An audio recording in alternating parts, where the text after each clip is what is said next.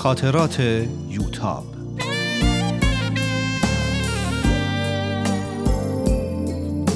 اثری از روحیه فنایان.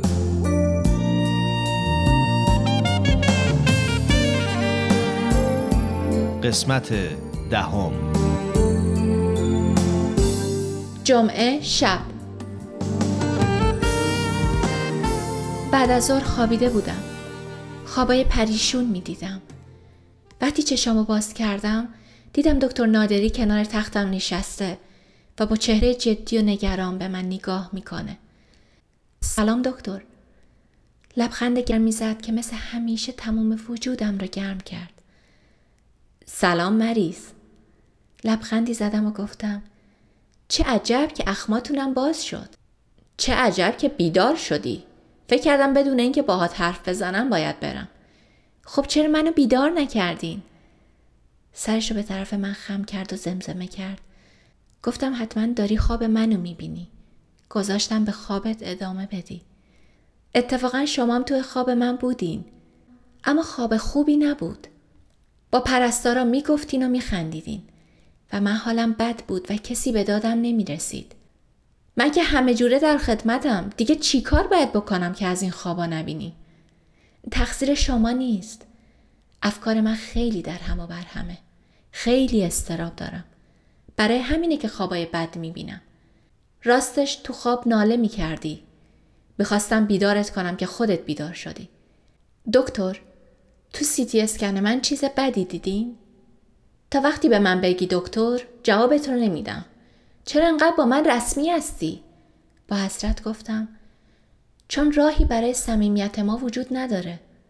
ماها خیلی از هم دوریم. من یه باهاییم. شما یه مسلمون.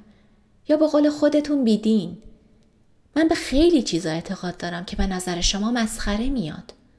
ما توی زندگی دنبال یه چیز نیستیم. تازه من دارم میمیرم و معلوم نیست دچار چه وضعیتی بشم. و تو این شرایط نه می‌تونم به کسی متعهد بشم و نه از کسی بخوام که به من متعهد بشه. دین اصلا از نظر من مسئله نیست. تا هر اعتقادی داشته باشی از نظر من محترمه. من هیچ مانعی در مقابل اعتقادات تو ایجاد نمی کنم. در مورد بیماری و مرگ دکتر منم. تو نگران این چیزا نباش. هیچ کدوم از ما نمی‌دونیم تا کی زنده هستیم. ولی تا زمانی که هستیم زندگی می کنیم. قرار نیست به انتظار مرگ بشینیم.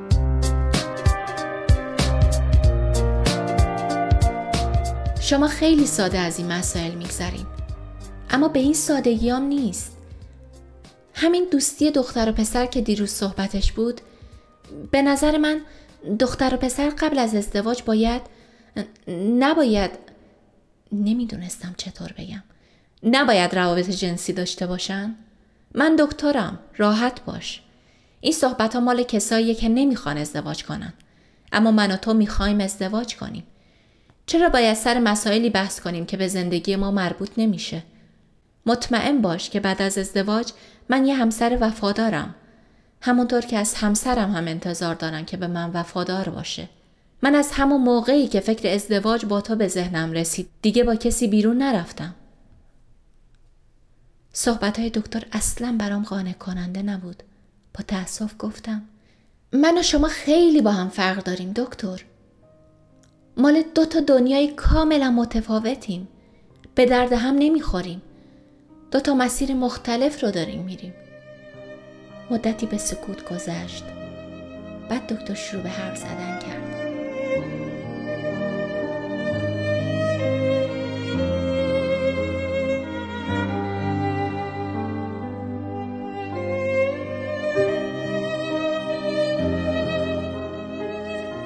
شاید دلیلش اینه من نسبت به هر چیزی که رنگ و بوی دین داشته باشه احساس بدی دارم. نسبت به این چیزا حساسیت پیدا کردم. محیط خونه ما واقعا غیر قابل تحمل بود. بس که توی خونه به من می‌گفتم بکن نکن. اینو نگو میری تو جهنم. اونو نگو خدا قهرش می‌گیره. موسیقی گوش نکن. نرقص. به دخترها فکر نکن. این شکلی باش. این شکلی فکر کن. اینطوری راه برو. این کارو بکن. این کارو نکن. همه این کارا فقط برای این بود که مردم فلان حرف رو نزنن یا بزنن. از اون همه تظاهر و مسخره بازی حالم به هم می‌خورد. پدرم برای ما جانماز آب می‌کشید. اما خبر سیغه های رنگ و رنگش همیشه توی خونه دعوا را مینداخت. دعواهایی که پدرم با هدیه طلا جواهر یا یه تکه زمین به مادرم حل می کرد. اگه درس خوندم فقط برای لجبازی با پدرم بود. برای این بود که پدرم معتقد بود دیپلم بگیرم کافیه. پدرم تاجر فرشه. نقشش این بود که همین که دیپلم گرفتم برم حجره و به قول خودش اسای دستش بشم. من تنها پسر خانواده بودم. بنابراین همه این فشارا روی من بود. وقتی با یه رتبه دو رقمی تو کنکور قبول شدم اصرار کردم که باید برای ادامه تحصیل به خارج از کشور برم. اما خانوادم مخالفت کردن. همه نصیحتم می‌کردن. اما فایده ای نداشت. می‌دونستم که اگه بمونم نمی‌ذارن زندگی کنم.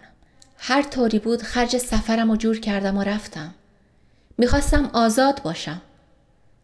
پدرم تا حالا چند تا مدرسه برای بچه های محروم ساخته اما حاضر نشد خرج تحصیل تنها پسرش رو بده. من مجبور بودم خودم خرج تحصیلم رو در بیارم. اولین کاری که پیدا کردم مانکنی برای یه مجله مد بود. بعد توی همون مجله به عنوان طراح لباس مشغول به کار شدم. کارم رو خیلی میپسندیدن. پول خوبی هم بهم می‌دادن. ترم دوم دانشکده پزشکی بودم که بهم بورسیه دادن. با این حال کارم رو ول نکردم. چطور هم کار می کردیم و هم درس می خوندیم؟ سخت بود.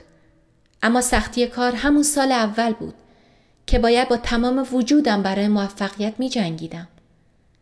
من همیشه فکر می کنم اگه انگیزه قوی باشه هر کاری شدنیه. انگیزه من هم قوی بود. اولش سخت بود اما بعد کار برام آسون شد. کم کم به فرهنگ و زبون اونجا عادت کردم. راستش اینکه کارم رو تا موقعی که درس میخوندم ول نکردم یه دلیل دیگم داشت. کارتون رو دوست داشتین؟ آره ولی یه مانکن ایرانی دیگم اونجا کار می‌کرد که من خیلی شیفتش شده بودم. اسمش آزاده بود.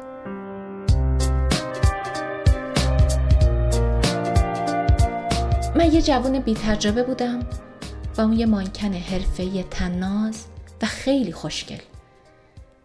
بالاخره تونستم توجهش رو جلب کنم. بعد از یه مدتی دوست شدیم. اون بود که چشم و گوش منو باز کرد. اولین گیلاس مشروب و اولین سیگار ماریجوانا رو با اون تجربه کردم. سکوت کرده بود و من با وحشت درباره اونچه که گفته بود فکر می کردم.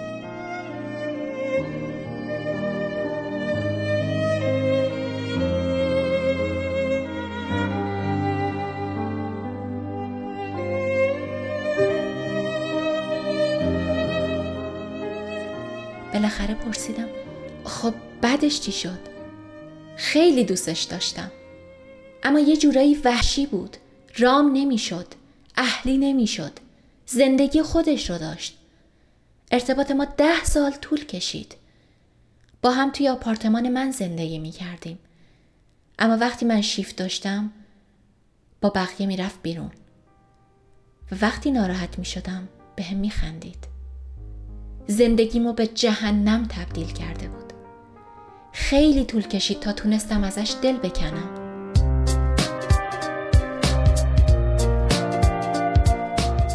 یه روز تصمیم گرفتم با آپارتمان تحویل دادم و رفتم یه جای دیگه. با این حال دست از سرم بر نمی داشت. به بیمارستان زنگ می‌زد، پیغام می‌داد، اذیت می‌کرد. برای همین وقتی رئیس بیمارستان فارابی از طریق یکی از دوستان به من پیشنهاد ریاست بخش مغز اعصاب داد قبول کردم و بیرون اومدم. وقتی برگشتم خیلی چیزا عوض شده بود. برای خانواده ای که قبل از این حاضر نبودن اسممو بشنون عزیز شده بودم. با این حال همون اوایلی آپارتمان جدا خریدم و حالا مستقل زندگی می‌کنم. نه به پول خانوادم احتیاجی دارم و نه به نصیحت ها امر نهیاشون.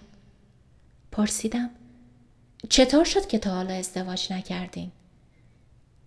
از وقتی به ایران اومدم هر کسی منو دیده خواسته برام زن بگیره. از پدر و مادرم گرفته تا همکارا حتی سوپری که از اون خرید می‌کنم. اما من اصلا به ازدواج فکرم نمی کردم. تا اینکه تو رو دیدم. تو خیلی متفاوت بودی. با من و با همه دخترایی که تا به حال دیده بودم خیلی فرق داشتی. یه جورایی تو وجودم نفوذ کردی. بدون اینکه بخوام جذب تو شدم. تو خیلی زلالی. یعنی هستی. سکوت کرده بودم. دکتر نادری بلند شد و شروع کرد به قدم زدن.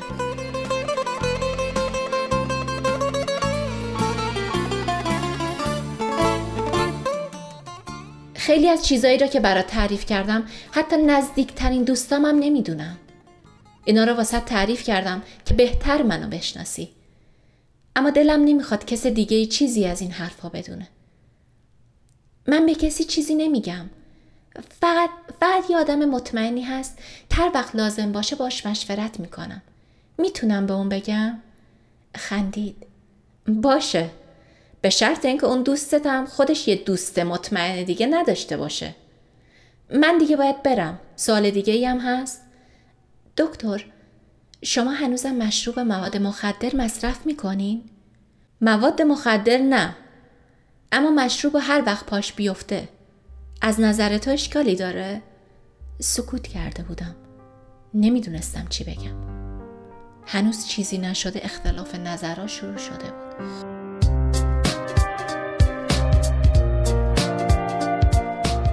خب دارم سعی می‌کنم نظرم واسه خودم نگه دارم خندید. این خیلی سیاست مداران است. یعنی که مخالفی. چون دلم می‌خواد همیشه شما رو همینقدر هوشیار و عاقل ببینم.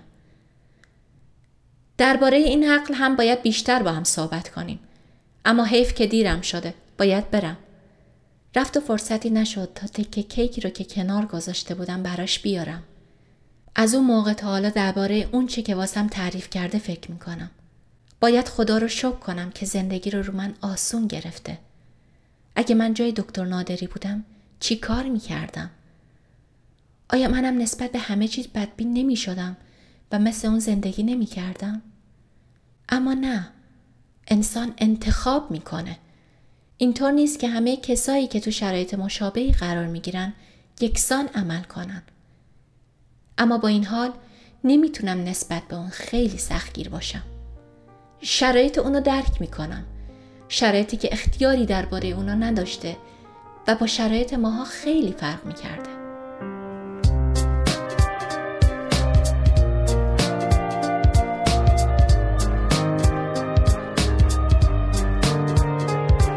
جمعه ساعت دوازده شب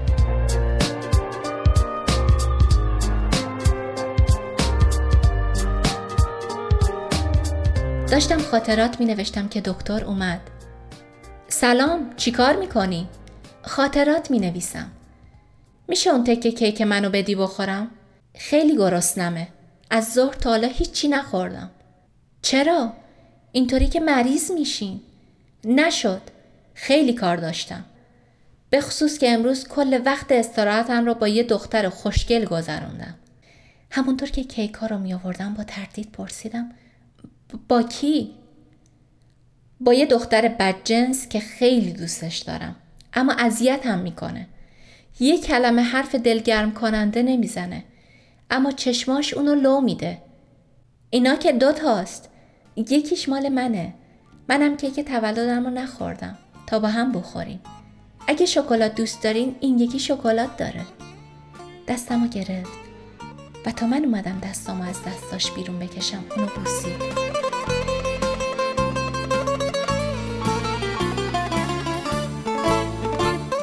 اون شکلات دارش مال من. می‌خوام شکلاتش رو با خودم ببرم. و هر وقت تنها مدلم برای تنگ میشه یه تیکه از اونو بخورم. بدون اینکه هیچ کدوم حرفی بزنیم کیک رو خوردیم.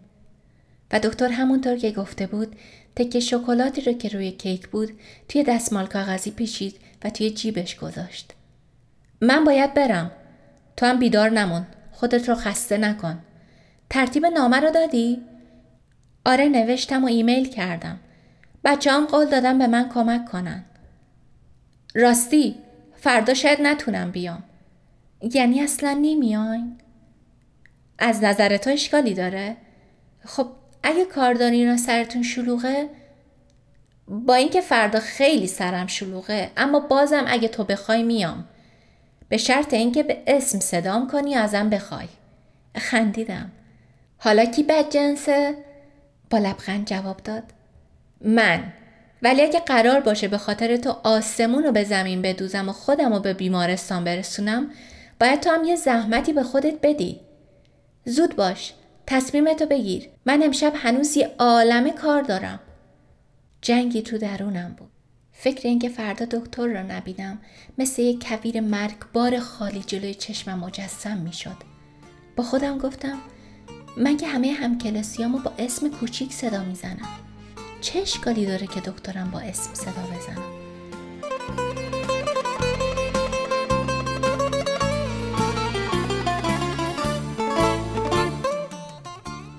ساسان فردا حتما بیاین. منتظرم. خیلی کم بود. یه بار دیگه هم بگو. خجالت زده خندیدم. دیگه جر نزنین. گفتم دیگه. پس برم. خداحافظ. داشت می‌رفت. ساسان فردا میاین؟ میام یوتابم شب به خیر خوابای خوب ببینیم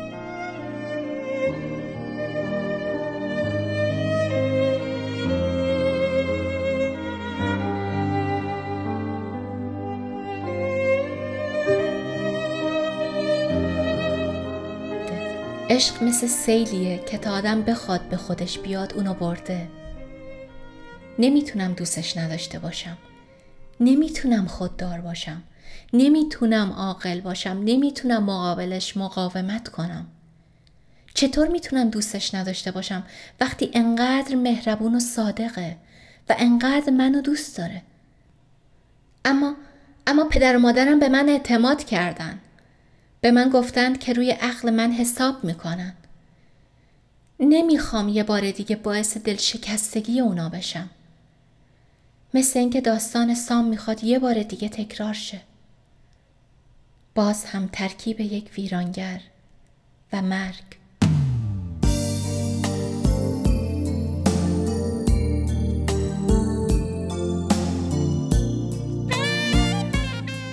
با یوتاب در قسمت بعد همراه باشید.